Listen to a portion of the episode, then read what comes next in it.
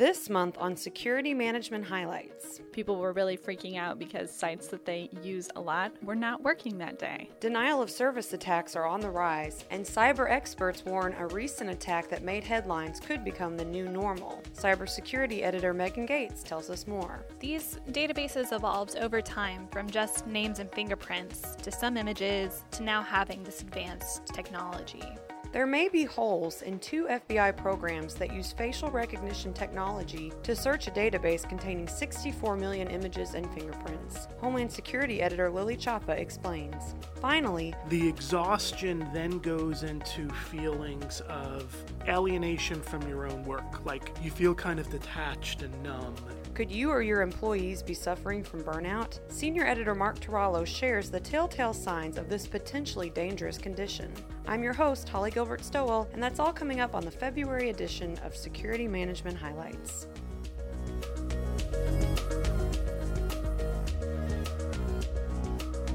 In a denial of service attack, a group of computers or machines are used to send several requests to a host server, blocking internet traffic from reaching its intended destination. This type of cyber attack has become increasingly common in recent years as millions of devices connect to the Internet of Things and become potentially vulnerable to being used as botnets. Cybersecurity editor Megan Gates joins us to talk about a recent DDoS attack that made headlines and how the event can be a lesson learned for organizations who want to protect their networks. Hi, Megan. Thanks for stopping by. Hey, Holly, thanks for having me. Explain to us what happened during the major denial of service attack in October of last year when cyber company Dyn was hit. Yeah, I remember this really well because that morning I was working on the morning security brief for the magazine and I got online and realized I couldn't access Twitter or Wired or several other sites that I normally go to for information. I was like, what's going on?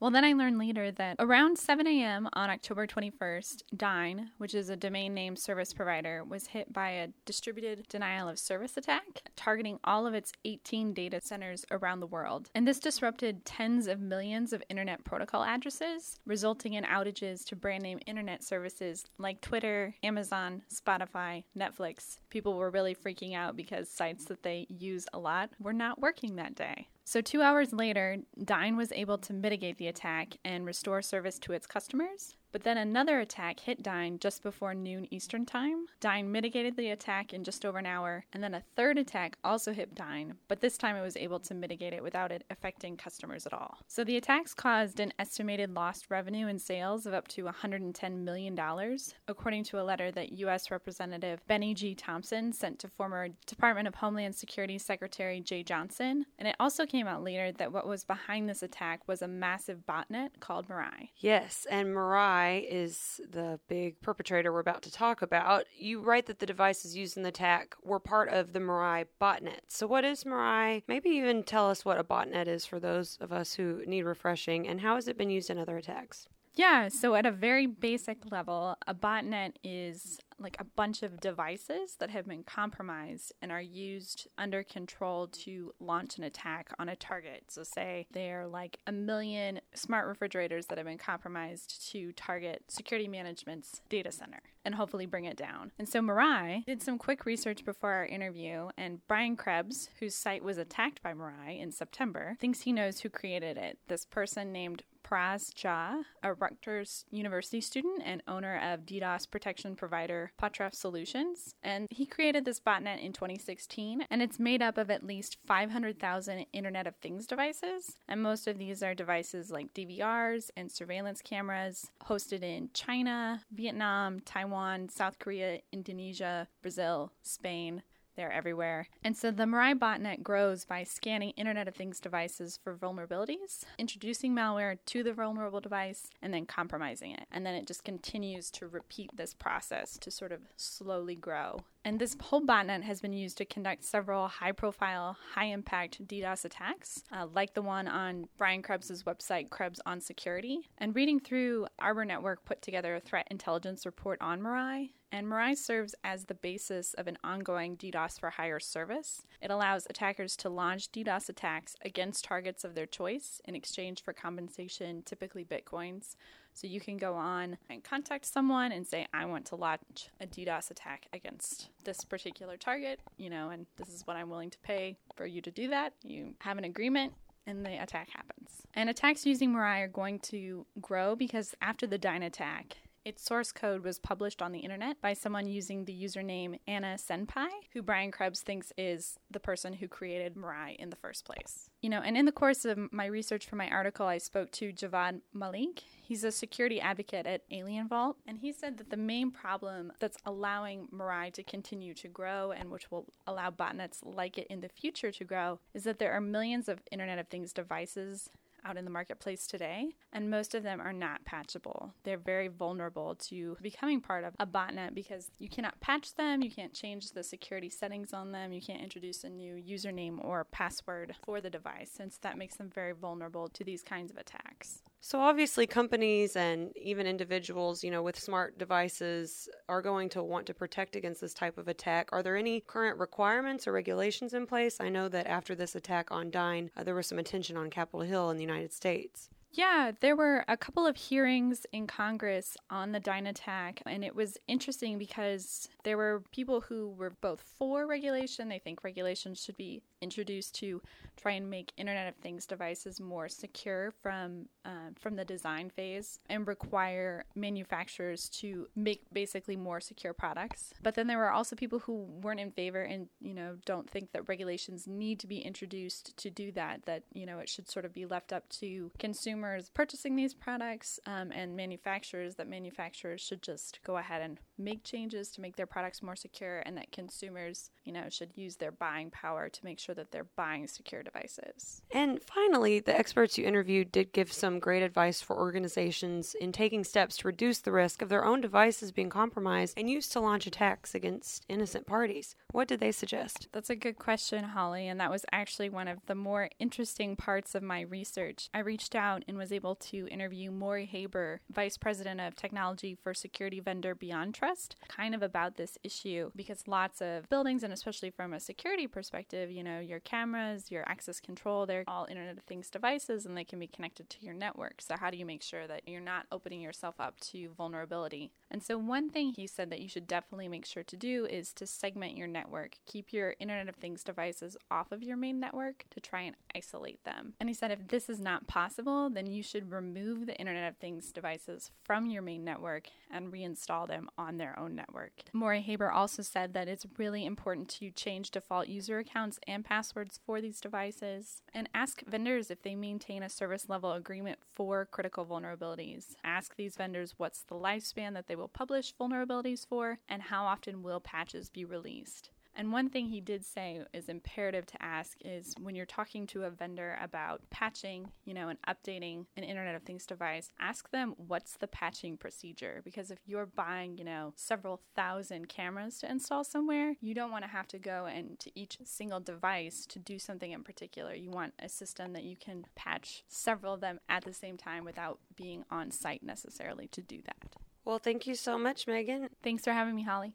Law enforcement in the United States can use facial recognition technology to identify criminal suspects using databases that contain millions of images. But researchers report problems in how the databases are handled. Homeland Security editor Lily Chapa is here to tell us more. Hello, Lily. Welcome to the podcast. Happy to be here. Lily, let's start out by talking about the two FBI programs that use facial recognition technology to search a database containing 64 million images and fingerprints. Tell us more about all of this information that law enforcement has access to during an investigation, and how would you go about searching such a giant repository? Sure. So there are two different databases one that pulls photos, fingerprints, and other identifying information from federal, state, and local law enforcement records. 80% of the database is made up of criminal mugshots. The second program uses this database as well as other sources and is mostly made up of civil photos, such as driver's licenses or visa application photos. This database has 411 million photos and counting. When state or local law enforcement agencies need help in an investigation, they ask the FBI to search that first database for a picture of a suspect. So, Holly, let's say the police have a CCTV image of you committing a crime, but no other information to go off of. They can send that image to the FBI, who plugs it into the database, which uses facial recognition software, and will return up to 50 faces that look like yours, along with fingerprints and other identifying information. The second larger database I mentioned earlier can only be used by the FBI internally. And you spoke to Diana Maurer, the Director of Justice and Law Enforcement Issues on the Homeland Security and Justice team at the Government Accountability Office. She said researchers found a number of privacy, transparency, and accuracy concerns over the two programs, and there's also a recent GAO report about all this. Can you explain?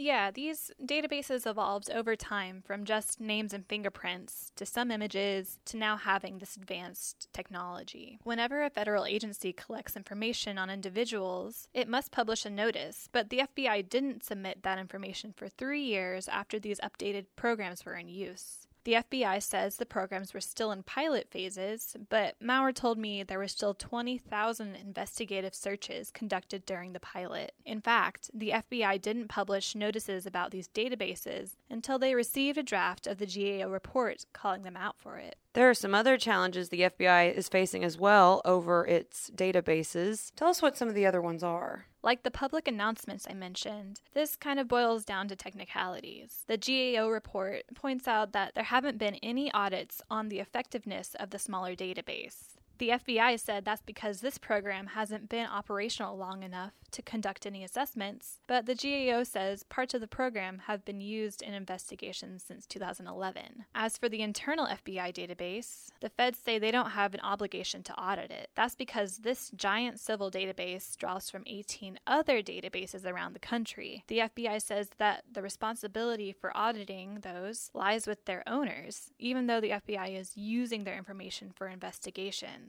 And on top of all of that, the GAO also raised questions about the operational testing done on these programs. They also haven't tested the false positive rate. And you finally write this type of technology isn't just used by law enforcement, which further compounds the problem. Where else can we see these applications being used, and why does that matter? Yeah, this is where it gets a little weird. There's this new app in Russia called FindFace that allows the user to take a picture of anyone and then uses facial recognition technology to search social media sites and other public sources for an identity match. The app has a 70% accuracy rate and a database of a billion photos, and Moscow officials are working with the app's creators to integrate the city's 150,000 surveillance cameras into the database to help solve crimes. But this app can be used by anyone, which gets a little creepy. That's why it's so important these privacy and operational issues of facial recognition technology are addressed before it really takes off, although it seems it already has. Well, thank you so much for stopping by today and explaining all this to us, Lily. And I hope I'm never on that app. Thanks, Holly.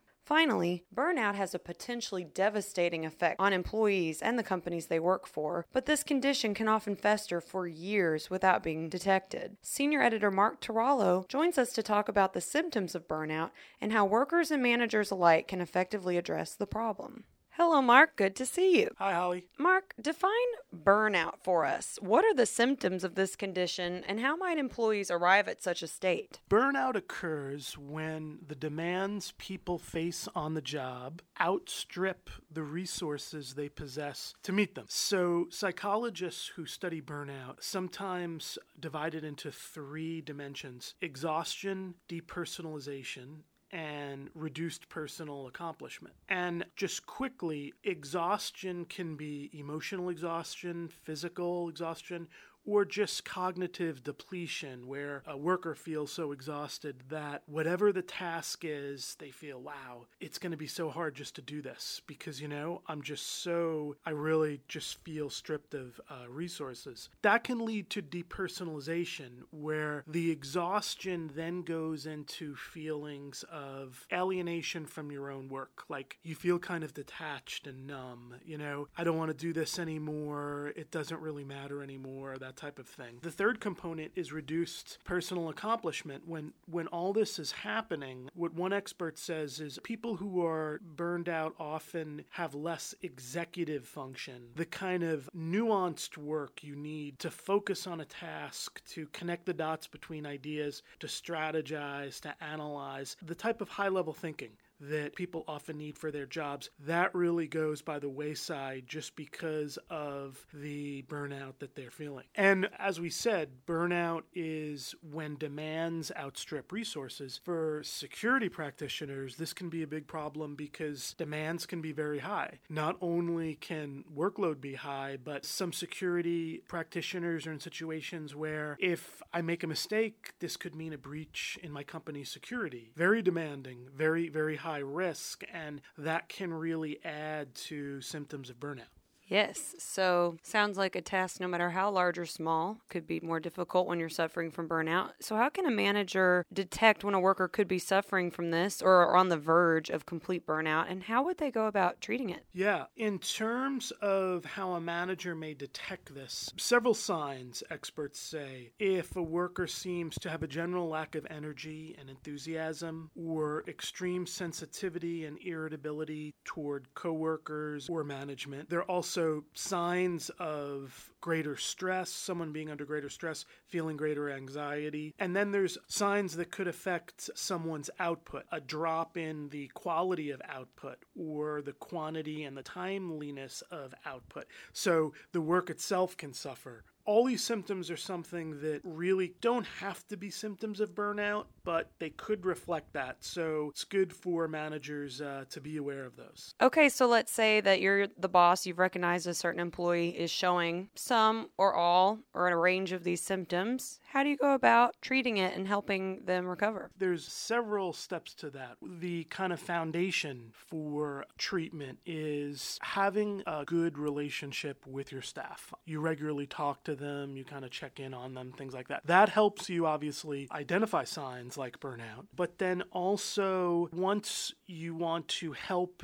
a staffer treat burnouts, knowing the staffer well, having a good relationship helps with the treatment side. And there are several things a manager can do. For instance, talk about workload. If burnout is due to just too much work on the employee's plate. The manager and the worker can brainstorm. Maybe we can outsource some of this. We can find ways where your workload wouldn't be so huge. So you can kind of strategize in that way. But there's also things like giving workers some more decision authority, which can give them more of a sense of autonomy and strength when dealing with issues. And then that way, the employee feels that they don't have to keep talking to like a million different people if they want to get something done. You know, they can make the decision, they can decide to go left or right, or that helps them actually getting things done. Also, helping your team members build resilience skills. And that could be anything like identifying ways where the worker can take more vacation or the worker can take more regular breaks, something like that. Something that will rebuild the resources side. That will really help a worker be resilient and basically help treat uh, burnout.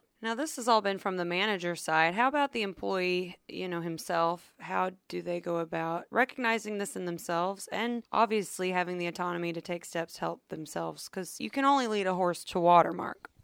That's right. That's right. And so there are several things workers can do too. You could say they're almost on the umbrella of strategizing to make sure that workload does not become overwhelming. For instance, scheduling your own day. You should take breaks, but take breaks at the right time. Realize when your energy is at its peak. Let's say in the morning. A lot of people feel when they first get to work, their energy levels at their peak. Schedule maybe your most difficult things, your most intense things in the morning. You have the most energy to get through them. Then, after a few productive hours, take a break. And sometimes when you take a break, getting out of the office can help. It can help you see the big picture, kind of get out of the weeds, uh, have a bit of a new perspective. Um, some people will do it by having lunch away from your desk. It could be even something like taking a walk in the afternoon. Then there's the after hours. Try to limit as best you can use of digital devices. Don't check email every half hour when you're home. Try to turn off at some point. Maybe even say, okay, after 8 p.m., I'm not going to check my email. I'm not going to check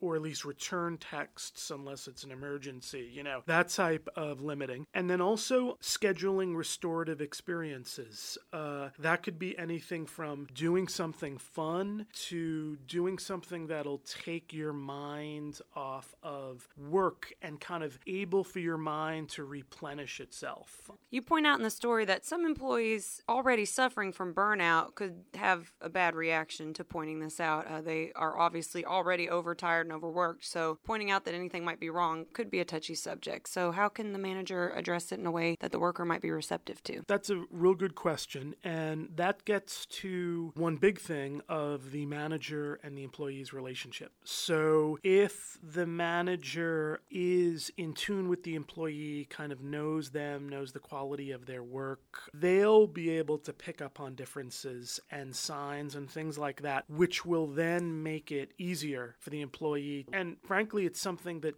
the manager can bring up first. You know, I noticed that you were behind on these tasks. You know, is anything wrong? What's going on? That type of thing. So being proactive is really important. And then also, uh, the manager doesn't always have to wait for clear signs of burnout, but can be be proactive in terms of regular checking in, even when it seems like an employee is going gangbusters. How are you doing? I just every couple months, how you doing? You know, what's going on? What'd you think of this? That type of proactive checking in um, really helps because it it it acts as a window, it's easier then for an employee to say, well, now that you bring it up, I was able to get all my stuff done last month, but I've been really stressed about it, tell you the truth. So that proactive approach really can help a lot.